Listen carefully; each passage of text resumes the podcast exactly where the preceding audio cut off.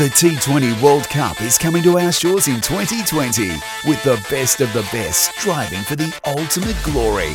Before that all kicks off, let's join Mel Jones as she chats to cricket royalty on road to the T20 World Cup.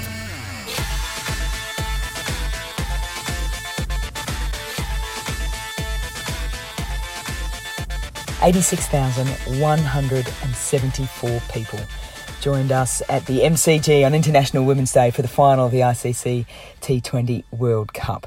It was the end of the road to the World Cup and it was a magnificent day. Natalie Germanos, South African broadcaster and commentator, joins me today to chat the highs and the highs because there were hardly any lows during the tournament uh, about the players, about that magnificent final day and everything in between. Nat, can you believe what just happened? It's a good question, actually. um, I, I, woke up the day after the final and I said to myself, "It's final day, right? Isn't it? That was just a dream. It had to be a dream. It was just so unbelievable to see how everybody bought into it, and, and obviously the amount of people that were there is big, the number mm. itself, but everybody was into the game. The passion was there, and they invested in the sport. Yeah. And that I think was for me is the one of the most important things. When you were prepping for the World Cup, so you're back home in, in South Africa and you started to hear that it was a standalone tournament and that they were going for these world records and things like that. Were you thinking it was ambitious? Were you thinking what, what was your thoughts coming into the tournament? I remember I think it was you that told me about the hashtag fill the MCG. Yeah. And I thought to myself, MCG is pretty big. it's a massive stadium. There's some men's teams that, that don't fill it there, yeah. no matter what the occasion is. Maybe an Ashes Test, maybe a World Cup final, possibly. But it's it's it's it is a massive ambition. Um, but the fact that that was planned so far in advance and it was always going to be part of the plans was, was really heartwarming actually. And as a result you buy into it yourself and you start yeah. thinking this actually is possible because there's so many people backing it. Yeah. And you think this is definitely possible. And the closer you get of course the more excited you get about yeah. it even if it's not the world record. Yeah. 86,174 is a lot um, I know that round one at the Sydney Showgrounds, I, I, I woke up feeling like that sort of nervousness like a player, like back in playing days when big days come up, because it was it was just a vibe about the tournament right from from the get go, um, and then that ground had had numbers, had people. It was just absolutely buzzing as well. Aside from sort of the vibe of the whole tournament, what do you think in terms of the actual play, the actual competition between teams. I can imagine why you would have felt nervous because I think you, as an Australian as well, it's not just about Australia, the team, or the players, or all those things, but it's it's also Australia, the country, and what you can put on. So I, I completely understand that, but f- from from my point of view, obviously having having watched women's cricket developing over the last few years, I haven't been surprised by the standard of cricket. I think it's a very high standard. There's still lots of things for the girls to work on, in particular teams that are not fully professional and don't have fully professional domestic leagues. But yeah. for me, I think that the standard has grown as it should have with the professionalism that's starting to come into the game, the opportunities yeah. that these girls are, are getting. I feel like they've taken those opportunities and they've used them so well and it's so great to see that more people are now getting the opportunity to actually realize the women's game is a very strong product and it's got so much to offer. When you, at the start of the tournament, you looked at the two pools, we'll start with Pool A. Mm. So India, Australia, New Zealand, Sri Lanka, and Bangladesh. What, what did you, who did you think was going to go through? Group A was always going to be the one that was slightly stronger. Everybody said this, said that, and, yeah. and I agree completely. Yeah. That was the slightly stronger group. You have very experienced teams in the likes of Australia and New Zealand. They've been there before many times. Mm. I was always backing Australia to go through. I think they have a wonderful team. Yes, they probably weren't playing their perfect cricket coming into the tournament. Yeah. But that doesn't really matter because it's all about peaking at the right time, and you always kind of expected they would. Yeah. So they were always one. The other one was between, for me, India and New Zealand. New Zealand, though, on the other hand, also haven't been playing their perfect cricket and they have struggled in ICC tournaments. Yeah. So there was always kind of a little question mark there. And after India beats Australia after that first game, then I thought, well, they're definitely going to make it yeah. through. It's going to be India, Australia. And in a way, I suppose it is the right result from what we've seen through the tournament. Yeah. But it was a very close group. And then Pool B, there was a little bit of a little historic moment in Pool B with South Africa beating England? That was massive for South Africa for so many reasons, not just because of the tournament. It's mm. yeah. it's it's giving the, the team a belief that they can do that. Yeah. They're no longer underdogs. We talk about them so often when they come against teams like that as underdogs. Yeah. They're not. They're not underdogs anymore. They're now a team that can beat the best and should be opponents that that other opponents fear. Yeah. They've got a very strong team. There's a, a, lot of talent in the team, and now they've got experience in the team too, which mm. they probably, I suppose, didn't have as much of before. So that was a massive moment in Group B, and it just set the cat amongst the pigeons because mm. then it's the, the worry of who else can qualify. Because yeah. people pretty much knew if that was the case, they're probably going to make it through to the next round. Yeah, yeah. Thailand. We didn't really know too much about them. You know, they came through qualifiers. You know, people had seen bits and pieces. wasn't a lot of footage. All the teams were sort of scrambling for footage to to get match ready and and the likes. We knew that when they came into this World Cup, there was something about the way in which they played it. and the enjoyment of the game, I think everyone was always talking about how happy they are and their smiling faces. Did they impress you? They really impressed me for numerous reasons. Their attitude to the game, certainly, because we saw them smiling all the time and how mm. happy they were. That that really did impress me, but also their skill set. It's quite incredible to see what they've done with the very limited opportunities. They were only given T20 international status a couple of years ago. Yeah. But they've played so many games since then. They played about 35 games before the World Cup, yeah. which is more than anybody else. And it's amazing what happens when you give them the opportunity, how the girls respond. And they responded beautifully we saw against Pakistan when the pace was taken off a little bit how skillful they actually are with the bat. Yeah. Everyone said their bowling is their strength and the batting will be their weakness, but it's there. The potential is there. It's just getting used to the type of wickets, type of bowling, the pace. They play mostly on Astro as well, so yeah, it's completely exactly. different for them. Doing a pitch report and they look at the pitch, and I can't imagine what must be going through their minds. Who impressed you the most? Was there was there a standout person and player that you thought didn't expect that, or that was standard play from them, but they just stepped it up another notch? It's going to sound silly now because she was named player of the tournament. Because it's going to sound kind of obvious, but mm. Beth Mooney, yep. she impressed me right through the tournament because we talk so much about certain players from Australia, like Ellyse Perry, Alyssa Healy, Meg Lanning. These are all big names that we've spoken yeah. about for years and years and years.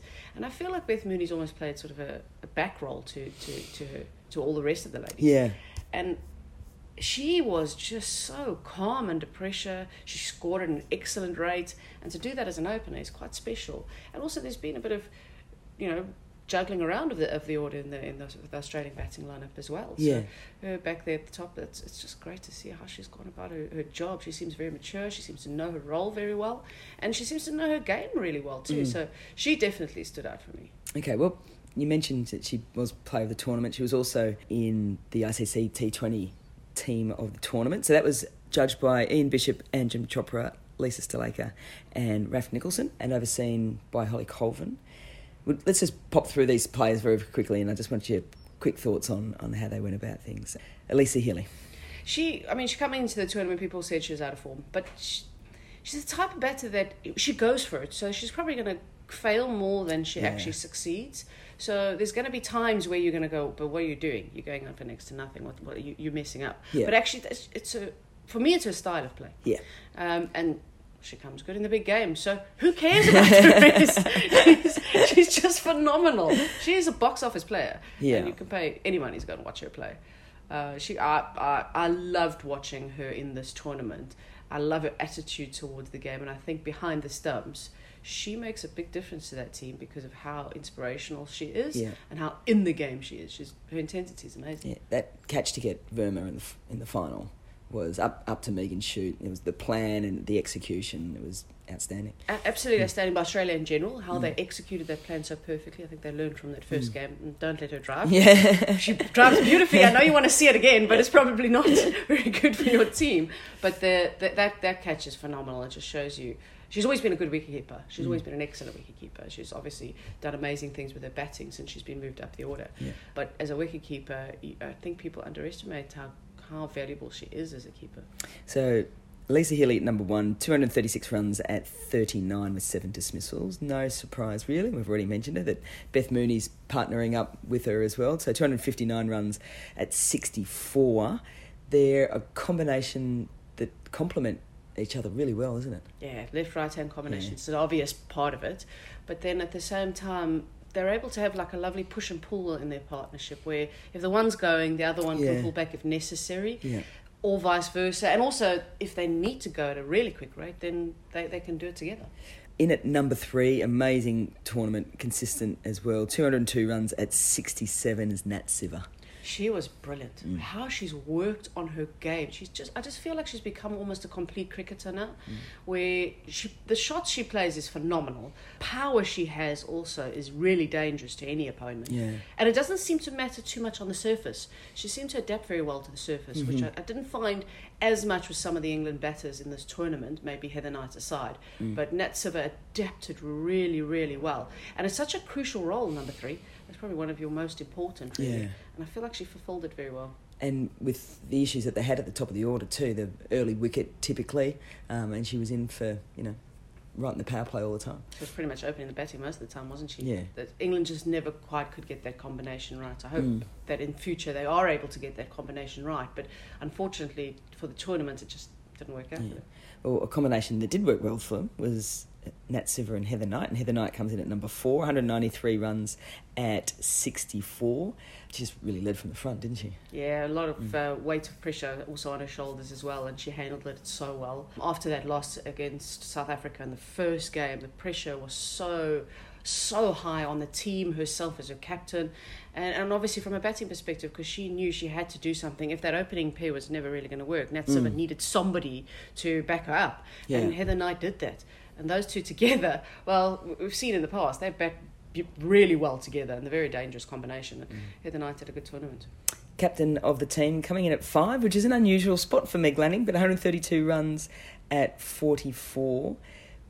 The stats are amazing when she didn't hit runs really in the final that sort of match up, but when she gets to semi finals and finals, she just delivers each and every time. But it was probably that knock and the partnership with Rachel Haynes against Sri Lanka, when Australia were in all sorts at 3 for 10 at the WACA, that really just sort of cemented her as, as one of the great leaders for, well, for Australia, anyways. She's so tough to dismiss, isn't she? She's mm. so difficult to get out. She d- doesn't have too many weaknesses, and whatever her weaknesses are, she somehow hides them. It's it's incredible to watch how she's able to do that. And again, her array of shots is amazing. You don't think of her as this this power hitter, but she'll do mm. damage, and she does damage really quickly. And once she passes fifteen to twenty. Well, you're in you're in generally for a world of pain. It makes the big difference. I don't think anyone would have probably selected this next player in team of the tournament before it even started. Um, not known for her T20 style, um, definitely one dayers. Um, it's been brilliant for South Africa, but Laura Wolvaardt comes in at number six, strike rate of 149. Did she blow you away? Before this tournament, in her career, she her strike rate was closer to between 80 and 90, I think, Yeah, and her average was under 20. yeah. So she really struggled in this format of the game to find her groove. Mm. She's got it in in one day internationals. She Yeah. averages over 45 as an opener in one day Mm. internationals. She's phenomenal. Um, but she's always struggled to find the, the way that suits her in the T20 format. And she's got all the shots, they're there. It's just her, maybe her planning, maybe the, the way she goes about the Mm. innings, whatever it is, that was for her to decide. But dropping her down the order, it's still controversial because of how she played in the tournament. There's some people who said, well, maybe she should still be opening because of the Mm. way she's playing. Yeah. And I, I, I can understand that from watching it afterwards, but I think dropping her down the order forced her to find ways to score runs. Yeah. And she had to score quickly. So Yeah. she found the gaps better. And, and that drive is probably one of the best in the Oh. business. Yeah, it's yeah pretty special. On SEN, this is Road to the T20 World Cup with Mel Jones.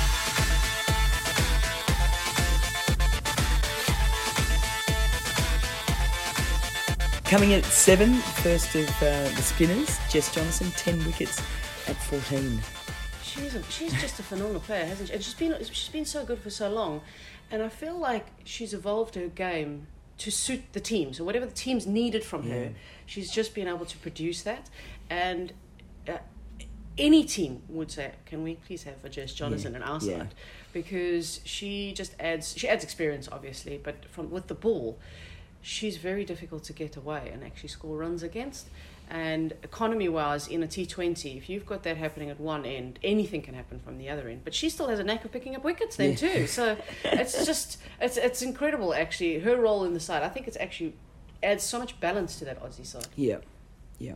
Uh, the other left arm orthodox spinner, who, who, economy rate was brilliant right throughout, Sophie Ecclestone, eight wickets at six which is scary in a big time top, tournament. top T20 players in the world, and yeah. she's been that way for a long time, hasn't she? She's got all the goods. She's tall. She's got a lovely action as well, very economical action. Um, very unusual for her to get injured, which is always a plus. And she also, she's a youngster. She's she's a baby. I think she's mm. twenty or twenty one. Yeah, yeah. Um, but because of the experience she's already had, she knows her game really well. And I think she's also worked out really good plans. And I feel like her confidence has gone sky high, and she can go to her captain and say, "Captain, yeah. I want this field. I want that field." And and I, I love that about her because at her age, you would think that that would be next to almost impossible to be able to do that. Heather yeah. such an experienced captain and such a wonderful leader, but I love that she can go to her captain and say, "This is what I want." Yeah the fourth of the England players, I mean, we'll probably have a quick chat about the, the semi finals in a second as well. And Anya Shrubsole, eight wickets at 10. She just, again, in T20 World Cups, brings the goods. It's amazing. I watched Anya Shrubsole last year at the, the Women's Ashes in England, and I just thought, wow, she looks like she's just struggling for form and she's not quite where she needs to be. Mm. Still takes wickets, still looks like a world beater, but not quite maybe at her standard that she yeah. set. Um, and then you saw in this tournament, she's getting movement that most people didn't get. Um, we didn't see a lot of swing, and she got it, and she's yeah. able to swing it back into the right-handers too, which is pretty tough. Ask Lizelle Lee; she'll tell you all about it. Something about Anya Shrubsole where she struggles, but her experience is also really wealthy for, for from England's point of view. It's really important. But I just I think that it's a bit maybe sad that she didn't quite have her opening partner on the other end also doing like the same sort of things. Because yeah. I think Catherine Brunt maybe is also possibly struggling for form. Might be injuries. She's had so mm. many in her career. Um, she's a wonderful player. I think if those two were firing, it would have been very difficult for opponents. Anya was was brilliant in the tournament. Yeah. Um, similar style of bowling, the sense of seamer and in swinger. So Megan Schutt, 13 wickets at 10, back to back World Cups where she's been leading wicket taker. I spoke to her when it was before the semi final when it was raining and we mm. all thought, oh dear, we're not going to get on the park. And she said, I don't feel like I've been bowling that well. Mm. She said, I'm, I do not feel like I've been up my best. I picked up three in the last game, so my tally's gone up. But she didn't think that she had been yeah. bowling that well. And well, if that's the case, she saved the best for last because she was phenomenal in the semi final and the final. She kept the runs down, she took wickets, she made it look like it was she was under no pressure whatsoever. Mm. I think it's kind of her personality that she's, you know, she's very relaxed and fun loving yeah. and jokes around and all those things. But she's under immense pressure. Yeah. It's, it's, so many people looking to her to do the business for Australia, especially up front and toward the back end. You're, you're looking at somebody and saying, well, you better do the job. Um, and she did it beautifully. There was, um, she came out in the press basically in the lead up to the final and said, I don't want to bowl to the top order of the Indians because they've been smashing me around the park. Do you think? What do, what do you think the uh, the idea was behind those kind of comments? Um, maybe it's a little bit of uh, reverse psychology, mm. possibly. Um, I wouldn't be surprised, and, and you know, good on him because yeah. if it worked, it worked. I, I, I've got no problem with any mm. of those type of things. I think that sort of mind play is is part of any professional sport. Mm. So maybe it's a bit of reverse psychology, possibly. Maybe it was just a way of amping herself up yeah. might have been a personal way of going to herself to say, I don't really want to do this, but you know what? I'm going to go out there and I'm going to do this and I'm going to make it work. Someone who made it work over and over again was Poonam Yadav. She rounds out the team of the tournament, 10 wickets at 11. And she broke her hand coming into the tournament mm. as well. She had to go home and have surgery and all sorts of all sorts of things. Um, and so she was a, even a doubtful starter, and she hadn't bowled a lot yeah. coming into the tournament. And it's incredible how with what she's got she's not a big girl she's small she's short she's mm. got tiny hands and yet her control is incredible and as much as the wickets maybe in the end favoured her more than we expected, it's not really conditions that she she would really you would think thrive in. Yeah. But she did and, and bowled really well. Again, very good plans. Um, she knows that if she takes the pace off, it's very difficult. Yeah. But to take that pace off and bowl with that kind of control, still get the turn that she does, the googlies. It's it's not an easy task, and, and mm. she did it very well. Twelfth of t- team of the tournament, Shafali Verma, 16 years of age. She just, I mean, she set the whole tournament alight. Gosh, I saw her for the first time in India last year uh, when South Africa played India. Um, wickets that were a little bit slower and maybe not much, as much bounce, but you've got to develop your game somewhere. Mm. And to watch the power that she has, the drives, the power straight down the ground as well, it's very special to see that as 16 year old. There's one or two weaknesses that are there, and, and she'll get found out, and that happens. Every player evolves, and then they find a way to, to combat that. That'll happen. She's just 16 years of Mm. age. She's top T20 international batsman as well. I think that, I hope that she is well looked after in many ways. Not in the sense of stifling her and making her into something she's not, and just allowing her a little bit of freedom to be the person she is. But then at the same time, somebody to help her with whatever she needs to fix, any Yeah. weaknesses she might have. Yeah, no, she is yeah, a superstar in the making. There was probably one in amongst all the positivity and just the hype about it all. There was probably one negative, which was the semi-final and the washout, and the talk about the lack of reserve days. As someone who sits on the ICC Women's Committee, is that something that um you, that you guys actually caught up, didn't you? Yeah. Um, was it something that was mentioned there? Yeah, we did mention it obviously because it is something that's been spoken about. It's it's not within our realm to unfortunately Mm. say anything. We can make suggestions, and that has to be decided then by the committee itself and also further up. Um, I think that the important part of it is that all the boards signed off on that. Mm. So those were within the playing conditions already. Everybody knew there wasn't going to be a reserve day. It's incredibly sad that it actually happened. Um, to have a full game abandoned, it's it's Mm. very very sad. I like the format still in terms of having two semi-finals on one day at one venue. Yep. Um, it, it of course does create danger if you don't have a sem- don't have a reserve day because possibly you could have pushed back that second that first semi-final and possibly got a game. Yeah. But I like the format of having two semi-finals in one day. I think it gives the crowd so much, Yeah. and at one venue like the SCG, which is a big venue, Mhm. it can work really well. It's incredibly unfortunate though that we had the the rain out. Will it change in the future? Well, maybe it will. Um, Mm. I think there is space and wriggle room for that, in particular with this format because it's one extra day. Yeah. The men's competition is the problem because the semi-finals are two different venues. Yeah. and they're so close to the final you'd have to add quite a few extra days. You'd have to add something like four to five days because of travel times and all of those things. And that Yeah. tournament is already a month long. So that's where i know one of the concerns is is the length of the men's tournament. You're right. but the women's tournament uh, it would be one extra day One extra day, basically yeah. you, you're looking at. So it would be really about weighing out the pros and cons. And as much as the Friday didn't rain. You don't know that the, the reserve day would get rained out as well. You don't know, Yeah. Yeah. but it's good to have that option. Yeah. So I think they'd have to weigh out the pros and cons of having a reserve day. And in my opinion, I think there's probably more pros to having a reserve day Mm-hmm. and a lot less cons. But logistically, it's just something they're just going to have to work out. It might be tricky, Mm. but I think they'll be able to work something out in the future. Speaking of future, South Africa, 2022, next T20 World Cup. Does that excite you? Home World Cup for you? It's a little bit nerve wracking after what we saw at the MCG, almost 90,000 people. Yeah, it's very exciting because I think the women's game in South Africa, this international team itself, they're becoming like role models, they're becoming like Yeah. icons, and they're starting to see that they can do this. They can have this as a career and they can take this as a career path. And I think that's quite special. We've got Lauren Agenbag as an umpire as well, so it's Mhm. another career path that we've seen Yeah. from this tournament too. Back home, Shandre Fritz is a match referee. Yeah. She's a former player as Yeah. well.